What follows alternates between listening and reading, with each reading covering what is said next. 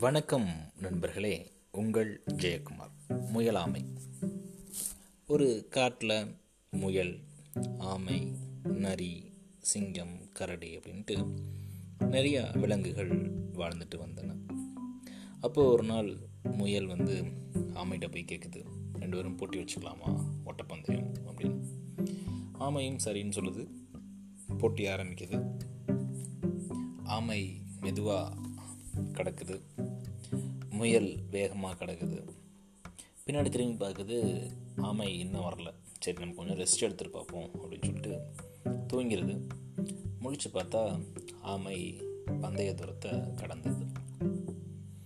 இது நம்ம எல்லாத்துக்கும் தெரிஞ்ச கதை தான் ஸோ இதுலேருந்து நம்ம என்ன தெரிஞ்சது அப்படின்னு கேட்டாங்க அப்படின்னா சோம்பேறித்தனம் இருக்கக்கூடாது எதையும் அலட்சியமாக எடுத்துக்கக்கூடாது.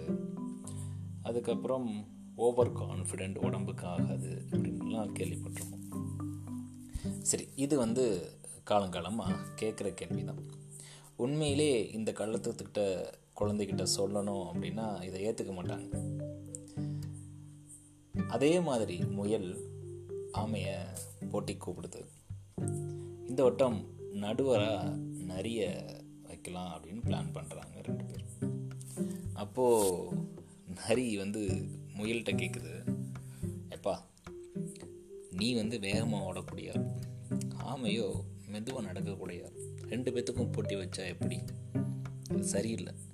நீ வேணும்னா மான்கிட்டேயோ இல்லை வேகமாக ஓடக்கூடிய சிறுத்தைக்கிட்டேயோ உன்னுடைய போட்டியை வச்சுக்கலாமே அப்படின்னு கேட்க முயல் யோசிக்குது.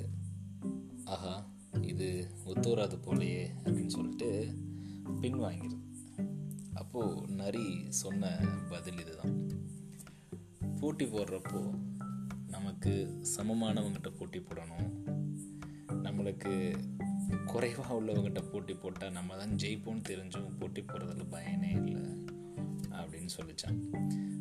அதுக்கப்புறம் முயல் நரிக்கிட்டையும் ஆமைக்கிட்டையும் அனுப்பி கேட்டுச்சான்.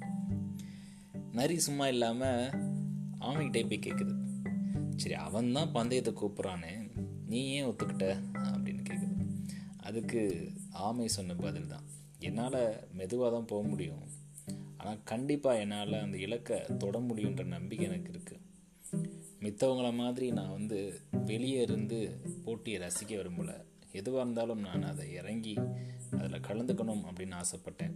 அதனால தான் முதல் நடந்த போட்டியில் ஜெயிக்க முடிஞ்சது அப்படின்னு சொல்லிச்சான் ஆமை.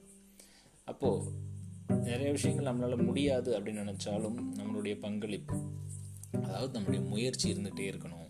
எதுவாக இருந்தாலும் ஒரு நல்ல ஒரு முயற்சி இருக்கிறப்ப கண்டிப்பாக அதில் வெற்றி கிடைக்கும் அப்படின்றது தான் நம்மளுக்கு இங்கே ஆமை சொல்லக்கூடிய கருத்து. இந்த கதை நம்ம சின்ன வயசுலேருந்து கேட்டுட்டு தான் வரோம். இந்த கதை உணர்த்தக்கூடிய ஒரே ஒரு விஷயம் இதுதான். எந்த ஒரு போட்டியாக இருந்தாலும் முயலும் ஜெயிக்கும். கண்டிப்பாக ஆமையும் ஜெயிக்கும்.